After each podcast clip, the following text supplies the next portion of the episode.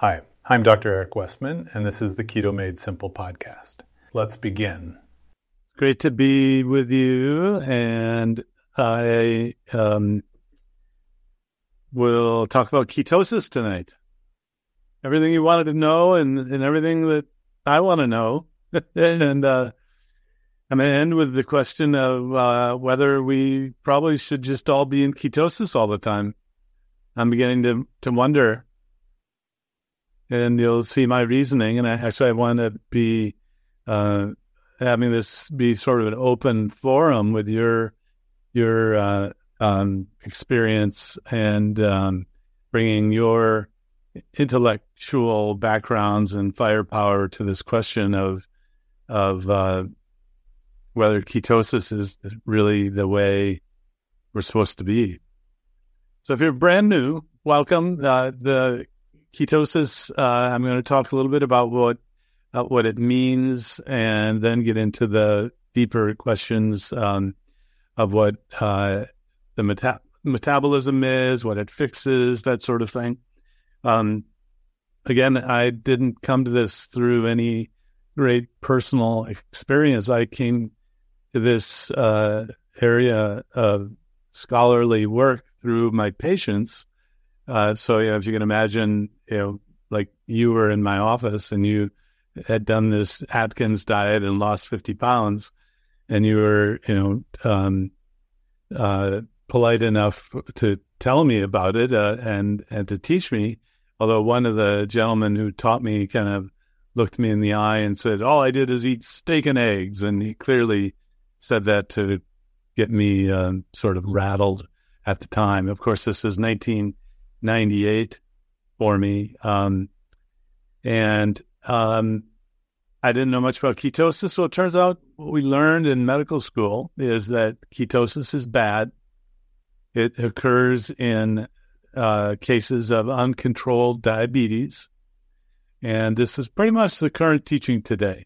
Even you know, over the last 20 years, we're uh, teaching young doctors and health professionals that ketosis is bad it's all one thing and that it's not all one thing. And so when the monitors started coming out, not just the urine ketone measurement, but now the breath and the blood ketone measurement um, is being done uh, fairly routinely by a lot of people way before any clinical research is being done. And this is an area where your experience and other people's experience, the lived experience is way be way ahead of or beyond the scientific uh, uh, what is thought to be you know worthy of being studied at the moment. Sadly, um, so what we know now is that the ketone level when you're not eating carbs or when you're not eating anything for a few days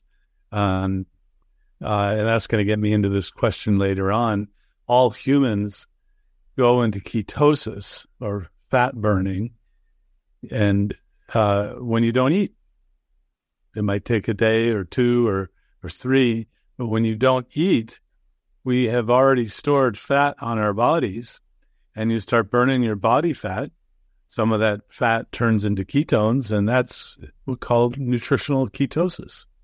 So everybody goes into nutritional ketosis when you don't eat for a couple days, which will bring me, I'll come back to that.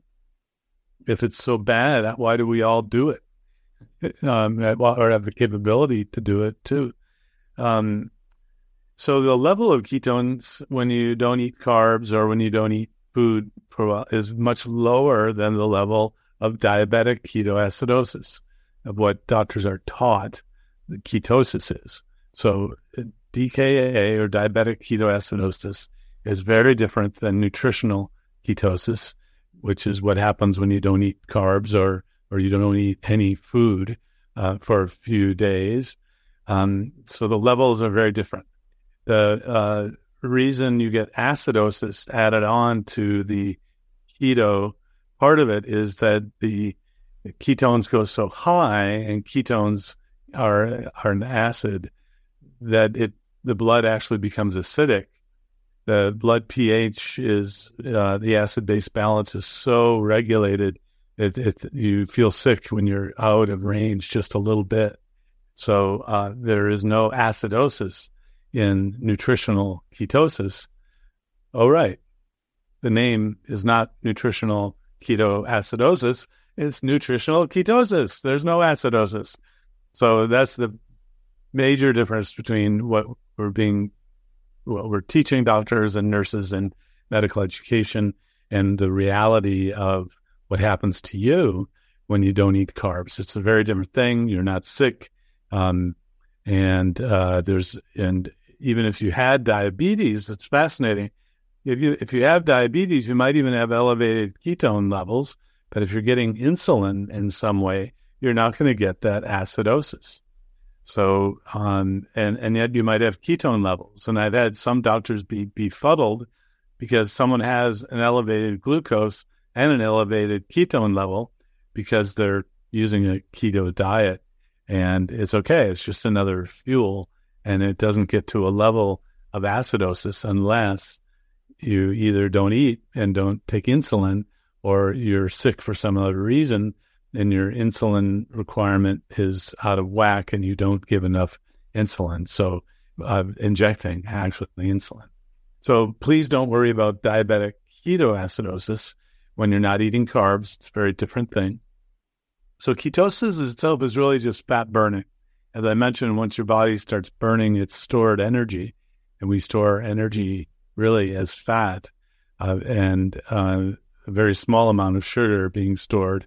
And a way to think about that is we, we have a teaspoon of sugar in our blood at any given moment. We have a teaspoon, no, we have a, a, a cup of sugar. So 48 teaspoons of sugar in the form of glycogen in our body stores.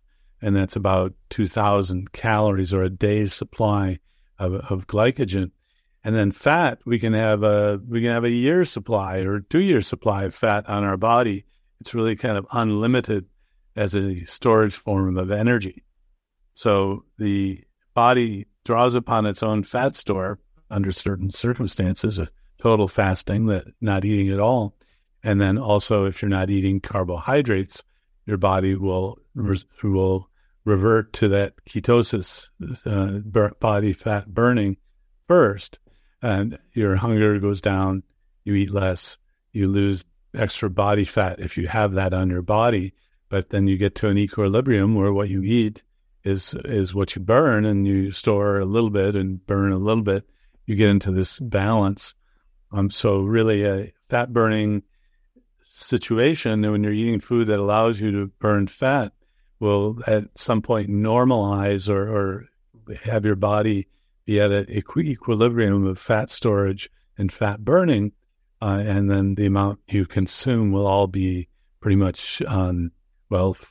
For me now, after 20 years, it, I don't really think uh, too much about how much food I eat because uh, I mainly eat zero carb foods with some vegetables here and there. So that's another. If you're just starting this and you're looking at the food list, it's not a requirement to have all those different things on there. You, know, you choose what you like from there. At first, we do recommend the two cups of leafy greens and one cup of a non-starchy vegetable to kind of meet the um, um, the guidelines that other experts have about fiber and other nutrients. Uh, but I don't enforce that in my clinic. So if you ended up coming to me, uh, you know, eating eggs and other sources of, of animal protein and fats, I don't really hammer on or, or enforce that you have to have the the leafy greens and the vegetables every day. Um, you know, the, for example, if you hated those things and you're getting excellent nutrition otherwise, I don't think it's an absolute must. Even though at first we teach that you should be under or in that range um, to get started. A lot of reasons. There's a transition going on, and we want to make that transition as seamless as possible. Um, but so, uh, so we have basically a, a very limited uh, amount of, uh, of sugar in our body and, and a, an ability to store sugar. And if you have a little bit of extra sugar um, and you can't burn it off through exercise or or some people it was thought years ago and I I think it's probably true some people are able to kind of rev up their metabolism and burn off the extra energy without storing it. I think I have a brother who who, was able to do that. So even within the same family, there's some some people are just naturally energetic and run around and can burn off any extra uh, energy, and um, and others can't. Uh, so if you have extra sugar going around, extra energy, your your body is going to turn that sugar into fat, and a lot of that happens in the liver. A lot of that happens in the fat cell itself, which gives this all all this confusion when it's really not all that confusing. You know that you have extra energy going around and it's in the form of sugar, and the sugar store is full, somehow it has to become fat.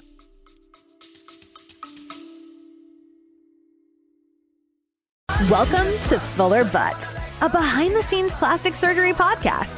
Yes, you heard that right. Join your co hosts, Dr. Sam Fuller and Dr. Dan Butts, board certified plastic and reconstructive surgeons, on an exclusive full access pass into the world of plastic surgery. Combining their expertise and training, Doctors Fuller and Butts will share medical insights, detailed explanations, and lighthearted humor to keep you entertained and informed. We're certain you'll become passionate about the plastic surgery specialty, and between debunking myths, uncovering truths, or just making you laugh out loud at their perspective on this creative and artistic field, we've got something for everyone. I mean, that's, that's just logical. And so this can be done in the liver.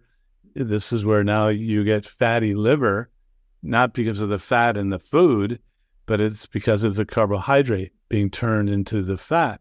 It's fascinating. I, I was reading today some summary articles about fatty liver, and there's still that old idea that you know the saturated fat in the food will become the fat in the liver, and I think that's true under some circumstances, but it's not the garden variety person who's over consuming carbs in our real world today. So it's so it's a, a kind of artificial research and, and situation that's inappropriately applied to today.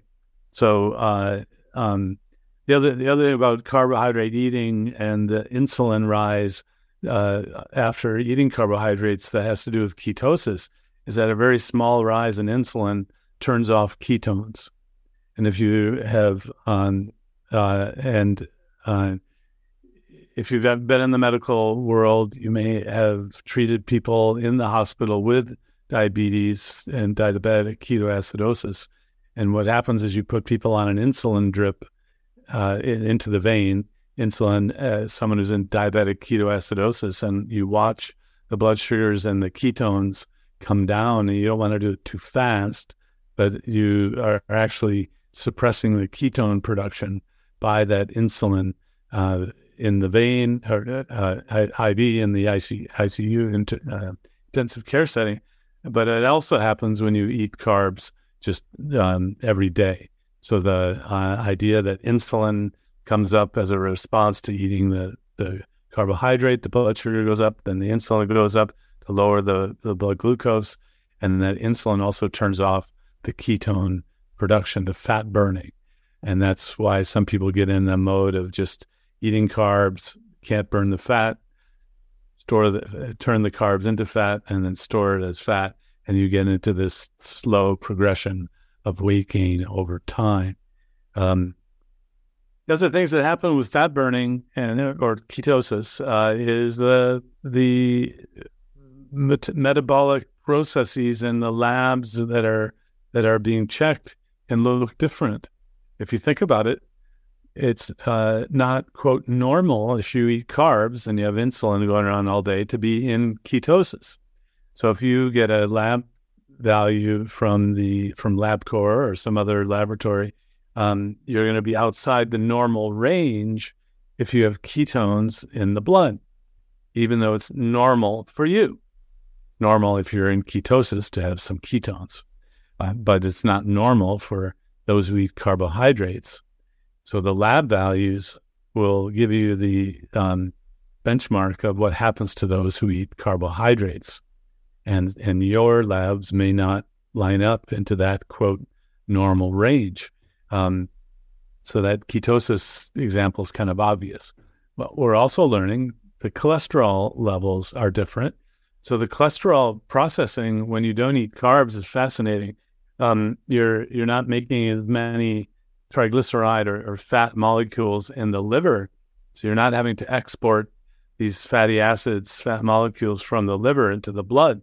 So you make much less VLDL, a uh, carrier of the these triglycerides, so that even the triglyceride level in your blood goes way down because your liver isn't making as many triglycerides and having to put the triglyceride onto these VLDLs that get sent around. So on your lab value, you may notice that your triglycerides have gone down. It might even be, well, most normal ranges don't have doesn't have a it never can be too low for a triglyceride, but the normal range on, on LabCorp is you know under 150 being being normal, but that's not optimal. You want them to be even lower. Um, so be careful. And, and I get so many questions now.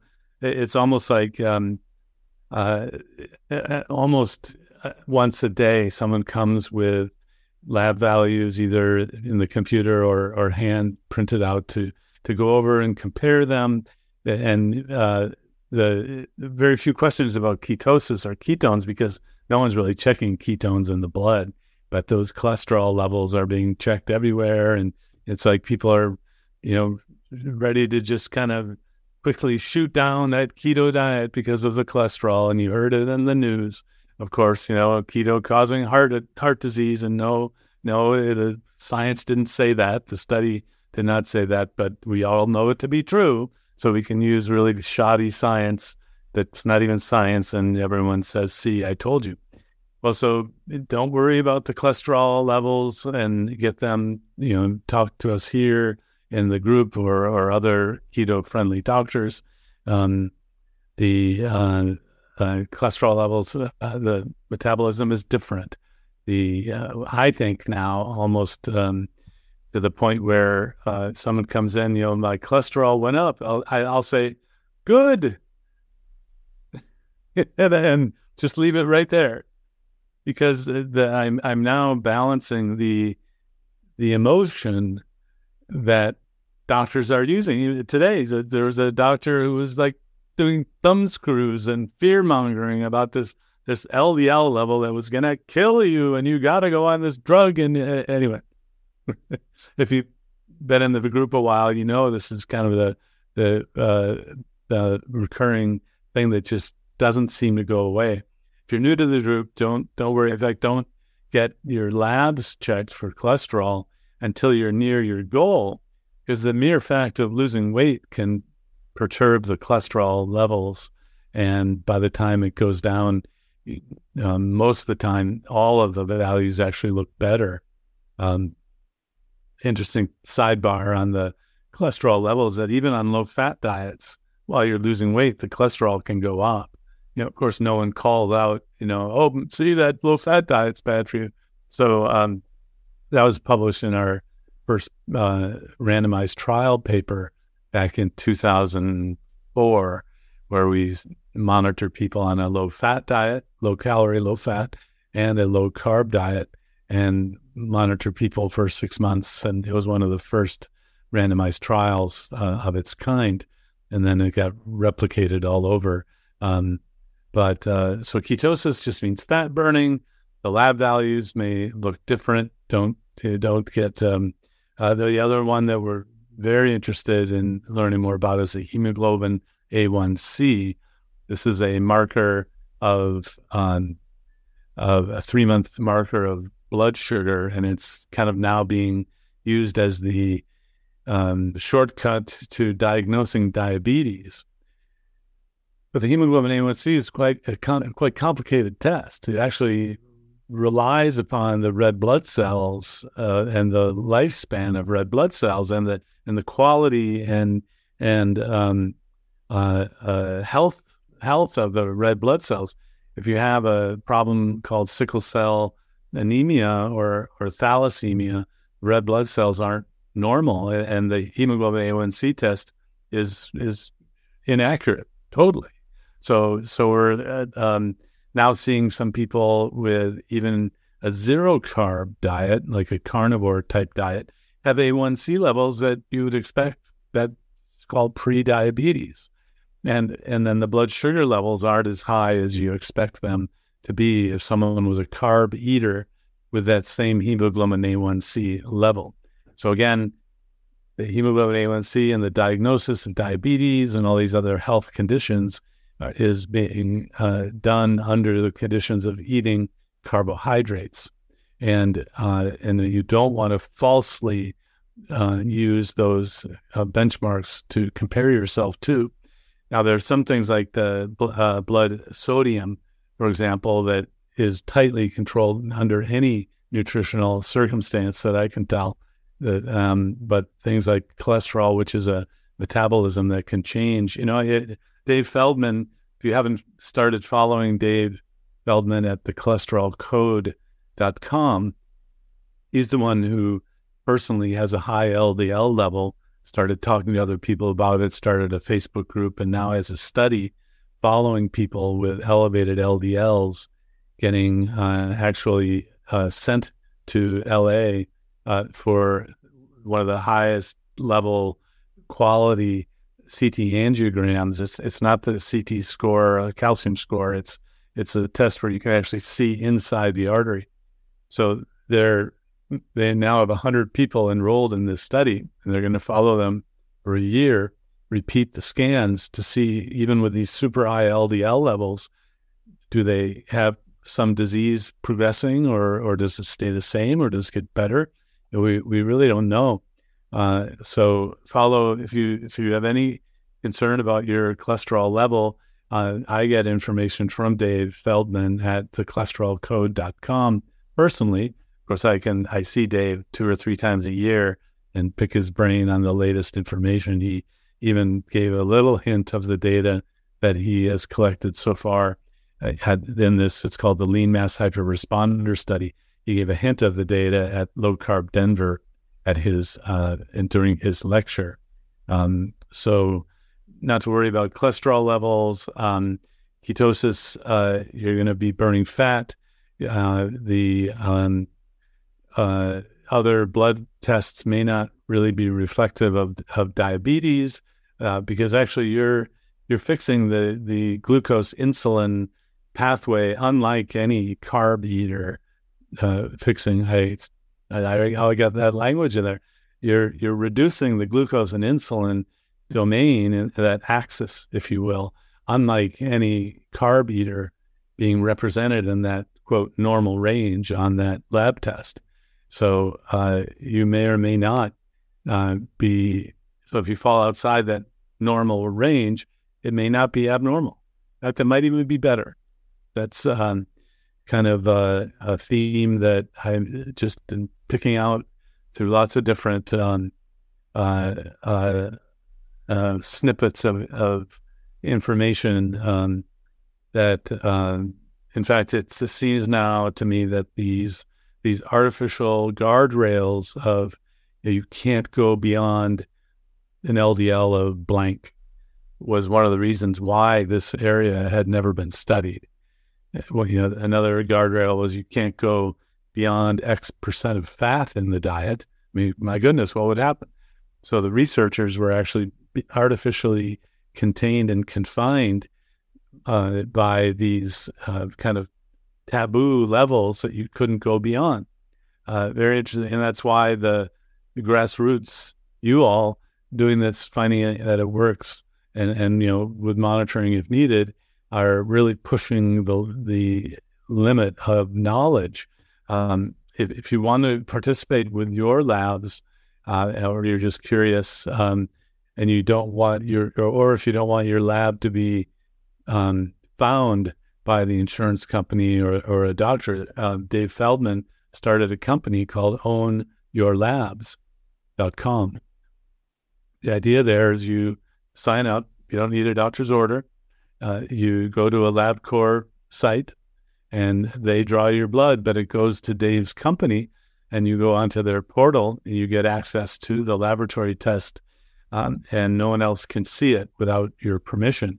And then you can also opt in to a research uh, anonymous database of what is the normal range of someone who doesn't eat carbohydrates. So, um, interestingly, I, I, just saw on the low carb cruise coming up, which is the second week of June out of Galveston on um, Royal Caribbean.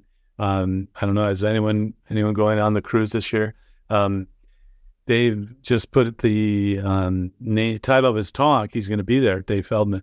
It has something to do with the a, a hemoglobin A1C levels of what he's seeing now in people who've opted in to give their blood tests to this data database of people not eating carbs, and that's going to be really, I think, the first look. You know, and who would think that you know it's, it's a it's not a medical meeting. It's a it's a cruise where where you know a subset of people are doing the diet. Not so if you've never been on a cruise, it's like like 300 people get together in a conference room on the days at sea, and so it's not like the whole boat is eating a low carb diet, um, uh, but uh, a subset of people are, and you sit in the same general vicinity in the dining room of, of people who are on the quote low carb cruise. Um, but uh, I hope to learn about this new normal range uh, through um, through this as well. Now, you might ask, well, why? Or I'm wondering why don't I know this from my own patients? Well, I don't have 100% adherence. Yeah. So, can you believe it? I mean, so actually, not everyone who comes to my clinic wants to do a keto diet or or or even knows why they're in my office. So I I um uh, it's interesting. So I heard Dave Unwin talk about his practice. He's been in the, in the same family practice in the UK for the last 20 years. He has the same clients, the same patients. You know, if he says to someone, you know, you ought to do this, they do it because you know, he's their doctor and they've known him so long, or, you know, they're very likely. I'm in a practice where people are referred to me and sometimes they don't even know why they're referred. And, and I set that up on purpose because um, I wanted to be able to learn within the insurance pay system so that people aren't, you know, super rich, paying out of pocket, highly motivated. And I've learned a lot. Like one of my patients taught me that he could lose a massive amount of weight just eating at McDonald's. And it never would have cur- occurred to me to say, hey, just go eat at McDonald's and don't eat the, the bun or the fries or don't have sugar in the drinks. And so I've learned a lot um, I learned a lot from your experiences as well. Um, but um, uh, the interesting thing is um, the clinic that I'm in, I don't regularly, because I'm constrained by the insurance company payments for things. Um, and I kind of have a minimalist uh, approach where I don't want to cause more money to be for someone to pay more out of pocket um, that I don't have a full set of labs on everyone who's come to my clinic, and then I don't have like perfect um, knowledge about people following it. You know, like a ketone level or a or a blood level. So um, that's why formal um, uh, formal investigations like Dave Feldman's and other or in like the Virta Health study are so important because they track just almost everyone down and have better follow up to know what happens with these different different labs. Um, so ketosis uh, just means fat burning. Um, you know, it occurred to me uh, watching um, uh, Naked and Afraid. Have you seen this reality show? Uh, that it's kind of like Survivor. It's uh, kind of like Alone, where you're actually all by yourself. These people are out in the middle of nowhere and they don't really don't eat anything and they lose a pound a day. You know, on average, the big guys, you know, gals lose two pounds a day because basically they're not eating, not eating anything. So you're seeing, you know, in real time what happens when people become fat burners. And I'm told there's one episode of Alone where someone was talking about, oh, I'm in massive ketosis. This is great. And most of the time they don't talk about ketosis. Uh, but um, so really, so we store fat on our bodies, and that's what's there when you don't eat, and you have to find some fu- fuel on your body. The, the blood glucose is maintained by a hormone called glucagon. And you, so you don't need to eat carbohydrates and you'll have a, a blood glucose that's pretty steady. If you do prolonged fasting, say 30 days, 60 days, 90 days, let's say someone truly is starving to death, then the glucose levels will come down. And, um, and yet you could still be awake and alert uh, uh, I, don't want to go that far. I don't don't want you to, to, even do naked and afraid starvation of 21 days. But I don't think we have great information that that's a great thing to do. But just the idea. So I'm, I'm going to kind of switch gears to what do you think? Uh, the um, a computer, if you make, you know, a human makes a computer. If it's low on energy, what ha- what happens on mine anyway is it goes you know, pops up. Do you want to go into safe mode? You want to go into low energy mode? You know, your energy is low, you know, hook it up to energy, or do you want to go in safe mode? And, you know, I say, sure, let's go into safe mode. So ketosis, burning the fat off your body, is basically like safe mode on your computer. It, it's a, an efficient way to use the stored fat that you already have.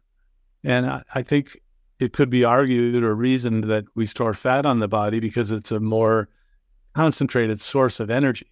You get more calories, more ATP, more energy molecules out of a gram of fat than a gram of carbohydrate. So it's a, a more concentrated source uh, uh, to store the energy.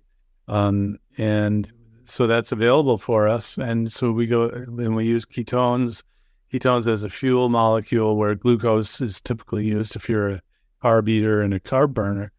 So, um, uh, and then over time, I mean, we'll see with the new data it, when the Inuit or the Eskimo in the old language Inuit were studied, they did not have extra ketones in the urine based on the the the uh, you know I don't know the quality of the measurement at that time. This is the early 1900s, so it could be that over time you adapt so that there are no ketones in the urine, which would make sense because it's an energy molecule. And that if you're conserving all of your energy, that first ketosis that you see will pro- in the urine will probably go away.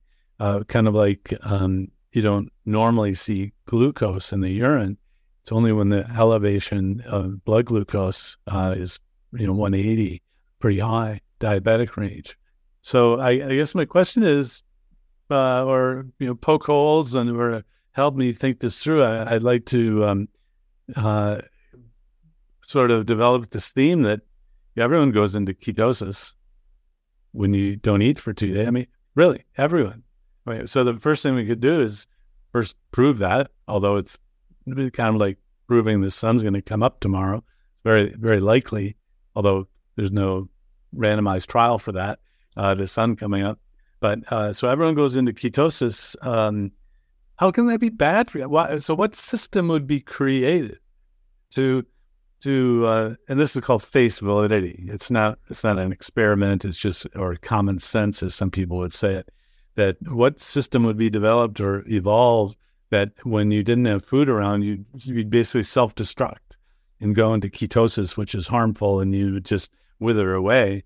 No, a, a system that would survive long term uh, or be designed by a human would turn the organism or the computer into a more efficient machine and you know draw upon its own energy and and this wouldn't be harmful. In fact if anything it'd probably be, be less harmful because you're you're not getting the daily uh, vitamins and minerals and energy. Um, so is ketosis really what we should be in all the time.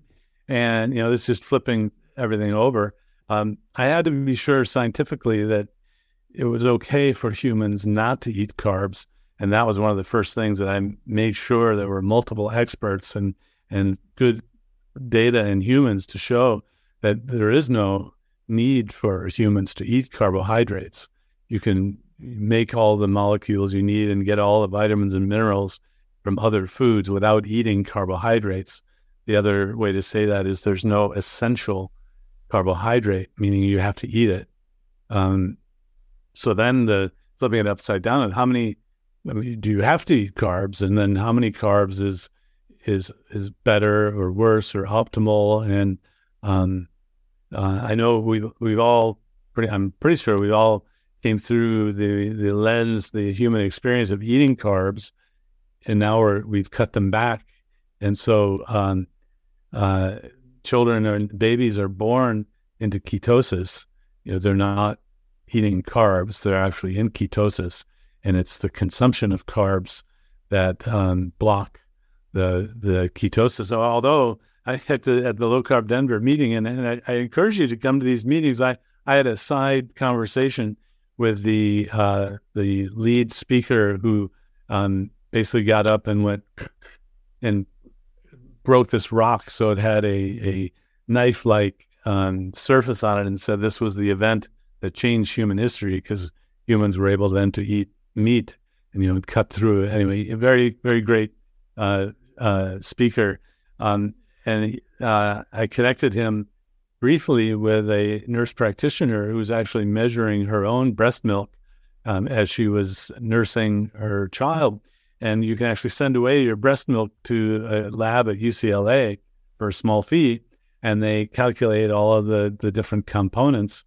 Um, I saw her in, in Keto Salt Lake the year before, and then she came to Denver and, and had assembled her information in a spreadsheet of her breast milk under different conditions, and and and so I, I the fellow who was the keynote speaker, about you know the the you know break the rock, all of human history changed. He had traveled all around the world, has been featured in Natural National Geographic, and and I got them to briefly speak. And actually, it was his thought that uh, that even that the lactose in the breast milk isn't used by the baby; it's used by the gut bacteria.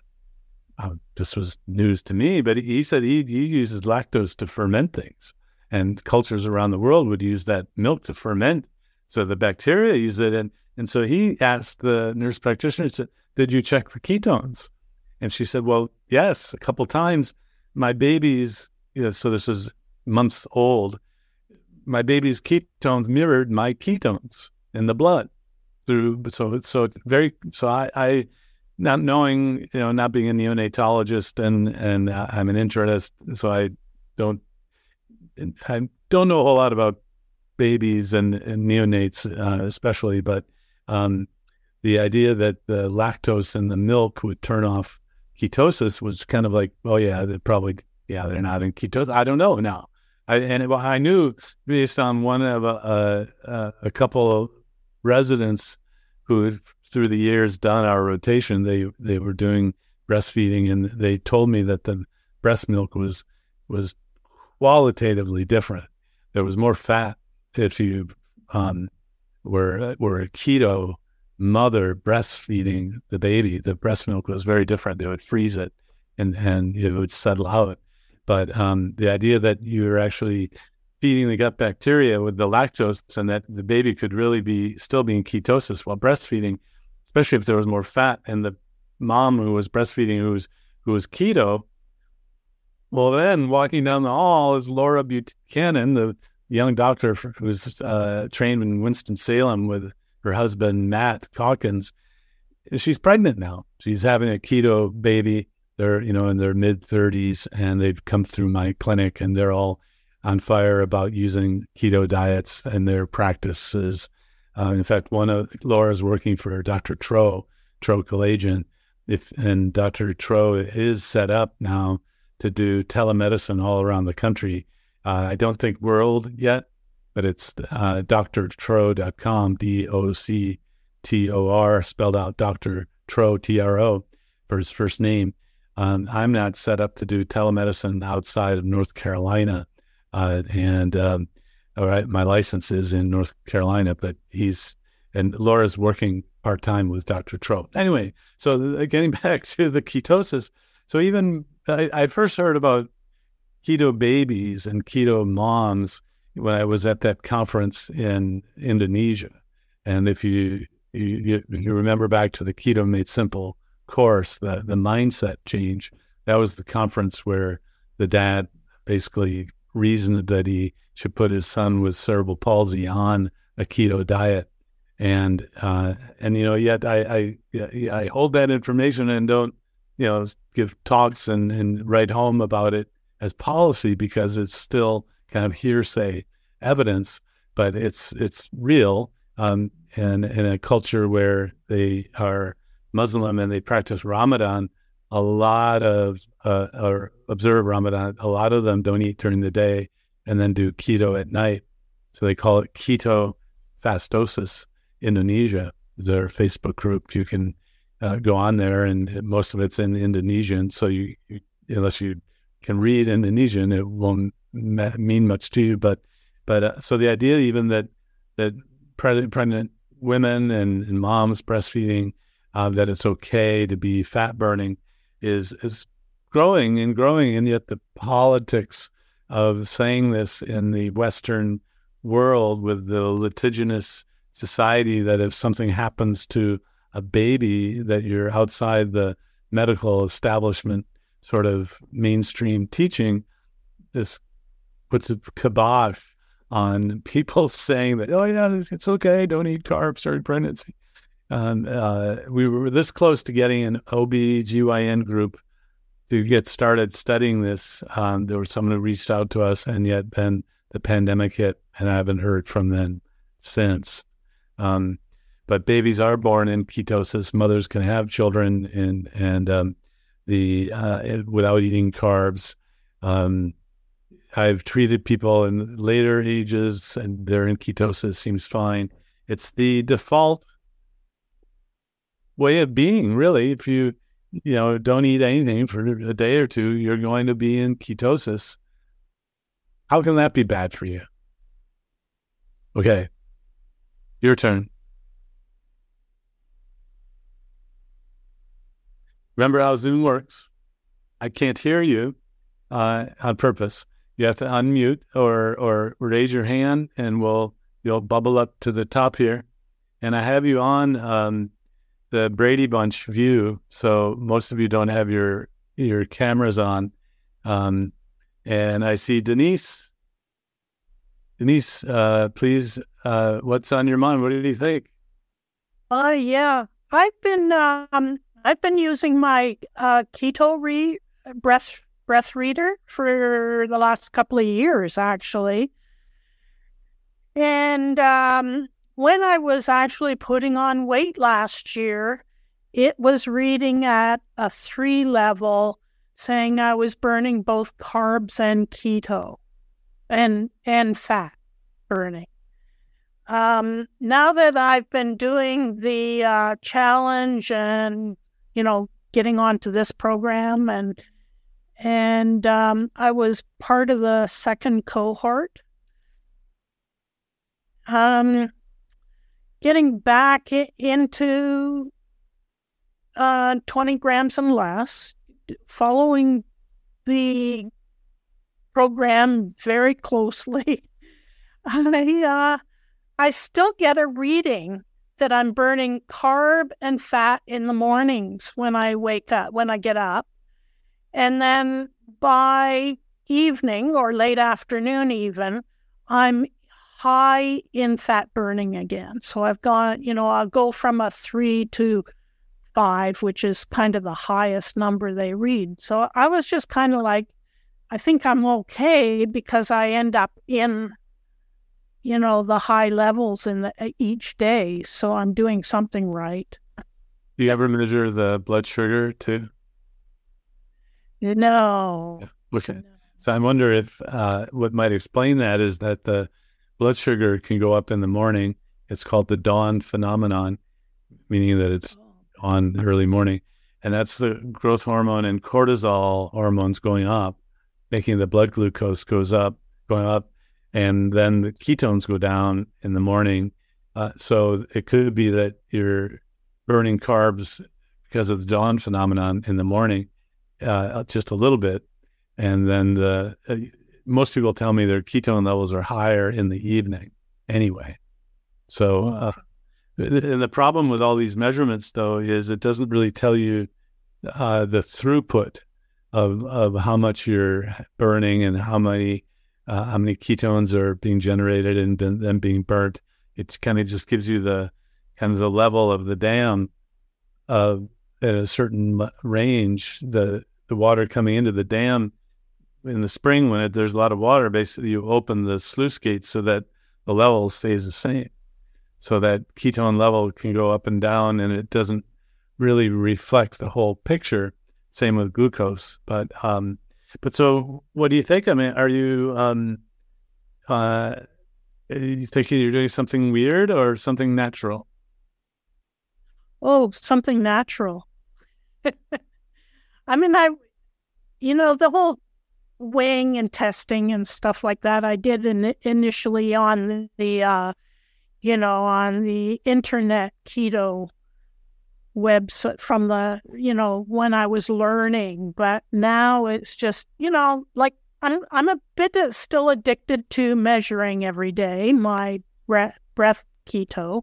So, but yeah, like I'm feeling it's taken me, uh, you know, till now from January 2nd to start not craving stuff. And I still have a little bit of a problem overeating in the evenings, you know, because I don't often eat till three and four in the afternoon anyway. So then it just goes on.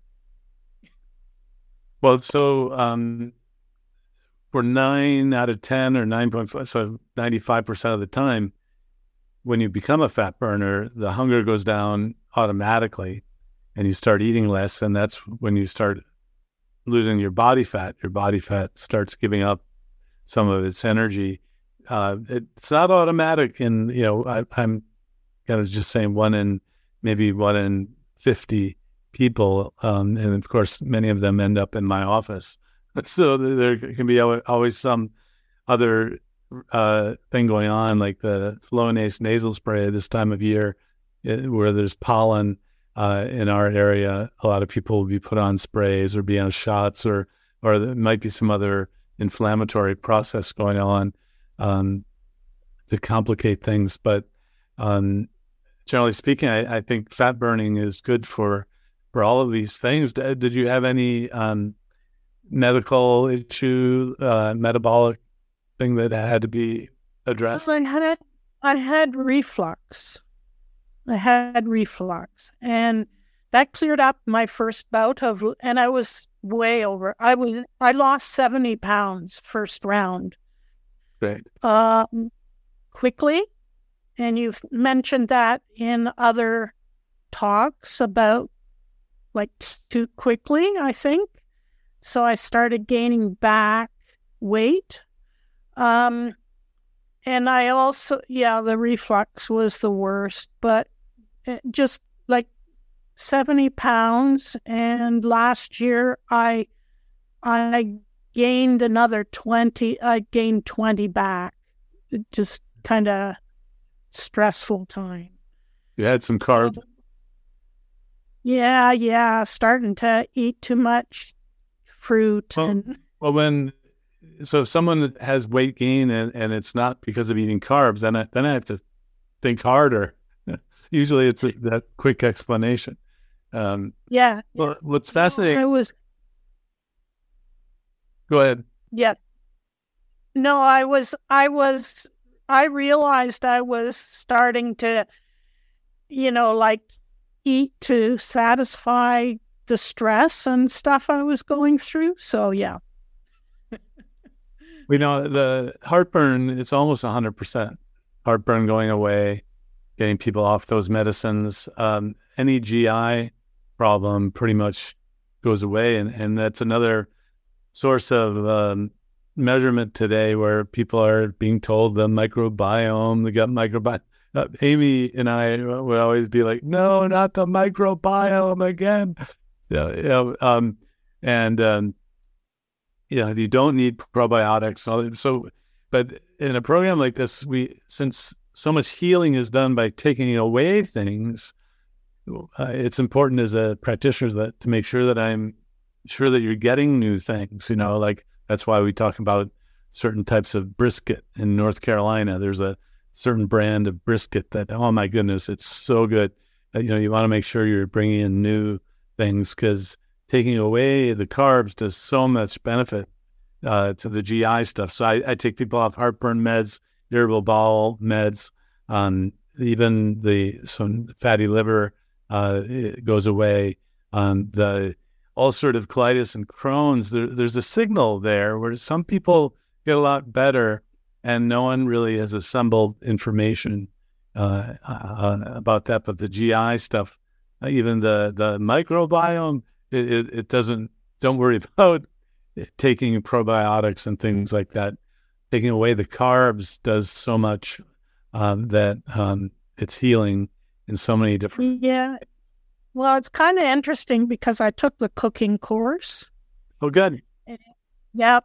And uh, so all of us, you know, mainly to get var- more variety uh-huh. and tastier food into my diet.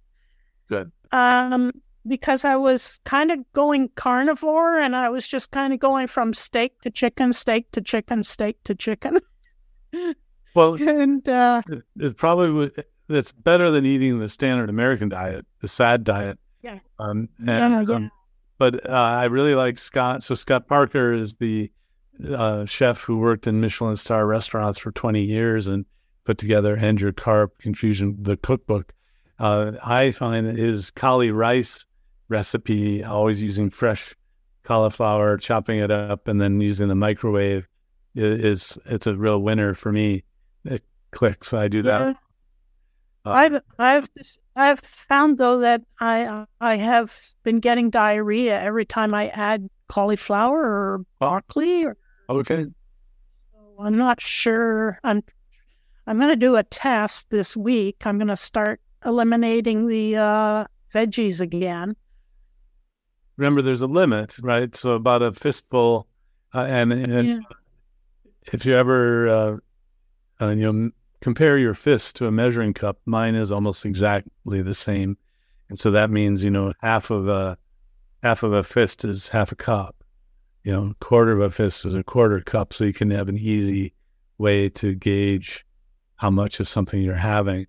Um, and um, yeah, it the you have to find the individual tolerances to different things. It, it's very interesting how um, have you had any GI surgery before? Uh, no, no. Is that always adds in a complicating factor to think about? Um, good. Well, well. So you think ketosis yeah. better than than no ketosis? Thumbs up. Yeah. Awesome. Um, there, has got to be a way to to like do a poll on here. Kyle, do you know how to do that? Uh, where the question would be, do you think oh, oh, I, oh, wait, there are wait, there are a lot of questions. I'm sorry, the chats. Um, let's see. Uh, oh, probably. Uh, some are not related to ketosis. That's fine. So let me handle the chats. Um, so John, hi John, says, I have a patient who after three days had remission of many months of bowel leakage, so severe he had to wear depends, diapers. Wow. Remission of bowel leakage. Great. A few days later, he got the keto flu and had some wonton soup. The wontons, uh, that's pasta, right? Pretty much. Caused the leakage to recur. He went back to strict level one, has been leakage free. Is it worth, up, worth writing up a case report? If yes, to what journal? Well, um, uh, you know, if you can document things to a level that you know a typical case study or case report would require, or or um, then yeah, the case study. There are journals of case reports, uh, and then um, there's a journal called the Journal of Insulin Resistance (JIR), which has a relatively keto friendly editor uh, but um, that that's very interesting. Um, can, and so, can fatty liver be reversed? Definitely, yes. Uh, which enzyme is the best marker of fatty liver? Well, I, I, just looked at the AST and the ALT. These are the two that come on a standard panel. Um, so, um, what about uh, those who have high ketone levels, high CBD? No, it's not really scientific. Don't worry about it. Uh, Dave Feldman, cholesterol code. Yeah. Oh, so I did a um, a YouTube uh, video on the, that study, so you can take a look at that. And then ownyourlabs.com. Oh, great! Thanks for putting that in in the chat.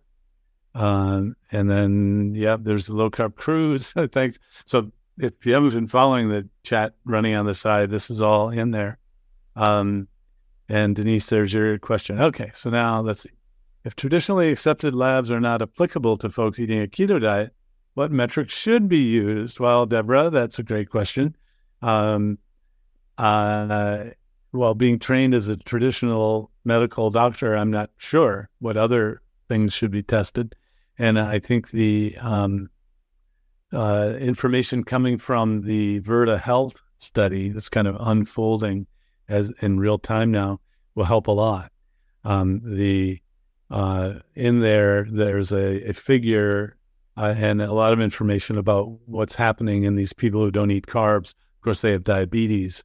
To get into that study, but I, am thinking that um, Dave Feldman's Own Your Labs and then this study will give us an idea of just what normal ketosis looks like. Now, whether if there's a way to tweak that, that I don't know. I think that's the next um, frontier for research is to see if we can do better than than just garden variety real food ketosis. Um, so, uh, how great I feel is reason enough for me to eat this way. Yeah, I think that's the reason most people stay eating this way, even after losing weight or reversing diabetes, most people just feel better. Um, so uh, P calmly says, I'm not losing weight, but near my goal and not worried about it. I'm calmer, not hungry, sleep better, have sustained energy, look better at 71 years young. Fantastic. That's great. Um, and uh, I don't know if you saw the comment. Uh, uh, Denise, that Jenny says you're you're looking terrific. Um, you're doing great. Um, Michelle says, "Oh my OMG! I started Flonase a month ago and haven't lost." Hmm, yeah, be careful about that Flonase. Most people will um, use Zyrtec or, or some pill uh, instead of the Flonase, uh, and um, yeah. So, or or minimize, just use it as much as you really, you know, minimize the much as you need. So, John, uh, the best brisket in my area, so North Carolina, is a company called City Barbecue, and of course, I learned early on not to say something like it's the best brisket because everyone's taste is different. so, I, will usually say it. You know, someone says, "Well, is it good?" I'll say, "Well, it's low carb." but if you like it or not, that's a matter of your your uh, personal preference. So, but this brisket is is moist and fatty, and has a, that edge of of, uh, of um, spices that you don't even need a sauce.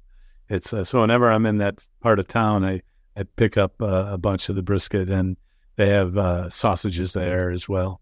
Um, I'm on Dupixent biologic shots every two weeks. Can that slow my weight loss? Um, so, Sue, I don't know much about Dupixent. Um, I've become that doctor, though, that I said I would never become. The that older doctor in training who who said any drug can do anything. And you know, I was kind of known as as Mr. Randomized Trial, you know, not doctor, even though I was, I was a doctor, because the doctors were making fun of me because I wanted randomized trials, I wanted studies, I wanted, and and yet now because you know working with real people, real uh, they've been nice enough to come back to me and say, you know, you said that it wasn't the medicine, but it was, and I'm like, but it wasn't in the book, you know. So uh, if if it's temporarily related, I see you're marching like this, and then you anything is introduced, it could be a Atkins bar, it could be a, a shot, it could be a Flonase nasal spray, it could be a I don't know, a, a, you know, different uh, IUD. A lot of these medical IUDs now have hormones in them and, and cause weight gain. And then uh, depot shots for, for contraception cause weight gain. Um, so I don't know. It's very possible if uh, now if you're still losing at the same clip, no worries. Um, So Glenda says, I've heard the term fat adapted in relation to keto diets. Yeah. So that means you're fat burning, fat adapted. You're, uh, it's also known as um, uh, fasting mimicking. You'll heard that, hear that out there. There's uh, that term, and it just means fat burning in this context. Um, you, uh, how long does it take to become fully fat adapted? So it depends what you're trying to accomplish. Um, if you just want to get some ketones in the blood, it may just take a couple days. Um, but there's a bell shaped curve that um, I've had some people that it takes them two weeks to get into ketosis.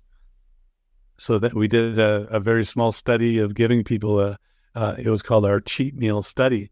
They had 75 grams of carbs in one meal, and two of the people were knocked out of ketosis for two weeks, which just goes to to that uh, teaching that you have to be super strict. You know, and it, you know if it's not working, but you're having cake once a week or every other week, you're really not doing it. If you have that kind of metabolism, you know, so um, I would say that to get ketones, it doesn't take long. But in this movie um, called Cereal Killers Two, it's C E R E A L, not S E R like serial killers. It's cereal killers like cereal is killing you. Um, and there's a movie called Cereal Killers and then Cereal Killers 2. In Cereal Killers 2, if you wanted to row in a rowboat from San Francisco to Hawaii, this is what they did in this movie in a rowboat, rowing in the open water. These were super athletes, uh, high level triathlon. It was a husband wife team. You actually meet Steve Phinney in that movie, Cereal Killers 2. Uh, you go to his house, uh, and it's a great film. Both these are great if you're athletic or worried about doing athletic things and not eating carbs. These two movies will will you know erase any fear that you have. Um, they were in a so if you want to do extreme exercise, they their methodology was they measured their fat burning every week until they maximized their fat burning because they were doing this heroic level of exercise. And it took them six months to fully fat adapt, six months to make their body be as efficient as possible. They so they, you know, reached the highest level and then stayed there. They weren't going up any higher. Um, and so it depends what you're trying to accomplish. I had a, a person who came back to me early on and, and was all upset because his Sudoku time was down. And he, yeah, he, he timed his Sudoku and, and was upset that it, he couldn't do it as fast. Well, um, after, so I, I just kind of temper on, you know, just hang in there, you know, it, six months in, his time was lower than ever before. So it depends what you're trying to accomplish. I think, um, the real people to monitor are people like Jeff Volek and Steve Phinney, who have been super strict and, and been following this for for now over 20 years since I've known them. Steve probably 40 years. Uh, he um, or 35 maybe. Um, uh, so the, the it's a variable amount of time to get into ketosis, but I don't know that that's the real goal you're trying to do. If you're trying to optimize your bodily functions of other complex things like rowing. And oh, those folks who rowed in a rowboat from San Francisco to Hawaii, they broke the world record by 15 days. So those, if you eat carbs and you go and row in a rowboat, you have to stop every seven days because your muscles are so sore. And so that's one reason why they did it so fast is they didn't stop and rest their muscles. Great movie, Cereal Killers and Cereal Killers 2. Uh, Janet says, How do you know you're in ketosis? Well, you can measure your ketones, in the breath, the blood, the urine, or not. Um, I, I've chosen to not really measure myself personally. And I, when I was in low carb Denver, there was a panel of five experts, and I asked them personally, do you measure your ketones and then do you use it with your patients? Do you make your patients measure ketones? And there was a wide range. Most of the experts did not measure their own ketones, but some of them said, kind of like me, well, when I do measure, I know I'm in ketosis. It's a lifestyle change. I don't need to measure. But if you're eating the same way and you know you're in ketosis, there's no need to really measure, you know, as you go forward. Um, and then one of them actually said she measures her glucoses, not the ketones, as the thing to measure, just because it's easier because you have that continuous glucose monitor. I don't. Um, it, I think it kind of depends on your personality. I I prefer to just not be bothered with it. Um, so iPhone, sorry, I can't see your your name. Says it's better to be in ketosis. Okay. Um, let's see, City Barbecue. They're building one near me. Yay! Okay, great, Barbara. That let me know what you think of it. Um, let's see. Uh, so how do I know if I'm ketos in ketosis? So someone, if you're coming to the clinic to um, to lose weight, for example, um, reverse diabetes, I know you're in ketosis. If you're staying to the list of foods, so you're not eating many carbs, so you're not burning many carbs. I know you're not because you're not eating them. You know, you're strictly following it. Um, I believe you. And then uh, if your hunger goes down, and if you're losing either pounds or inches, you're in ketosis. So if you're having results, that's why we focus on results, not ketones as the outcome. Uh, you don't have to be measuring your food and the weight and the ketones at all. Follow the um, the, the list of food and within those constraints, and it works pretty well without the need for much monitoring. Um, let's see. Don says any recommendation for morning headaches. Well, I don't hear that very frequently. I, I wonder how whether you're in the first week or two. Then sure, just wait, wait it out maybe have some Tylenol or some sodium in form of salt or bouillon. If you're into it a long period of time, I don't think that's really dietary related. That morning headaches. Um, I think it's something else. Um, Christina says after six months, reverse my fatty liver. Hooray! Just started gabapentin and worried about gaining weight. Yes, Michelle, me too. Sorry about that. Um, just monitor um, let's see. Veronica says, I'm 35 years old. I had my gallbladder removed, colon removed. Now I have an internal ileal pouch. Okay. So for those uh, non medical, basically the, the colon sucks back water.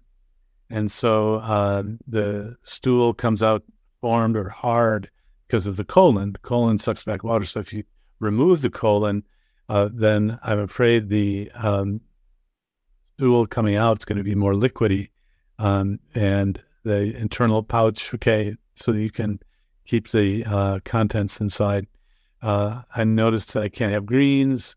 I think that's fine. Yeah, don't stress about that. Uh, uh Kyle, thank you. The cereal killers two, the the web address or URL is runonfatmovie.com. Uh, and let's see, Char- Charlotte says, my doctor wants me on a pill for LDL. Uh, it's been over 300. Been low carb, lost 50 pounds, still keep under 20 carbs. Within two pounds at 124, I told the doctor no, she was not happy with me and sent me to a different doctor as my doctor. Okay. Uh, just had breath. Well, Charlie, she saved you. The doctor sent you a different doctor. That's great. You didn't have to fire your doctor. Some of my patients have to do that or, or just agree to disagree is another way to say it, or, or just tell your doctor you're doing a Mediterranean diet. Um, and then suddenly the LDL doesn't look so bad. Um, I was in your KMS class. Great. Um, do I need to do anything? Um, uh, I, I don't know. I mean, just measure things that doctors would normally measure with the asterisk that the cholesterol levels will be different. Um, you could look at the triglyceride and HDL if you want to look at the blood panel, and those should be down, well, triglyceride down, HDL up. Um, and that's what's called the metabolic syndrome. Um, but even uh, today, I had a discussion with someone about the small LDLs and all that, and I'm kind of getting away from worrying about those things um, uh, until more information is, coming out. Um, and you know, I, I, kind of hear a brewing out there, sort of this unsubstantiated anecdotes um, about reversing the coronary score and adding in vitamins. And it's not enough really for me to even mention, uh, other than that some people are seeing things that haven't been seen. And of course, that's a theme of this whole area that, uh, you know, reversal of diabetes, reversal of, of all the GI problems, the, um, is a theme that we can accomplish things other doctors can't do because our secret weapon is food. Um, uh, thank you, Denise, for for being unshy, being bold. um, well, with that, I'll, I'll, say say good night. Thanks for for joining us live and and uh, on the replay. Bye now.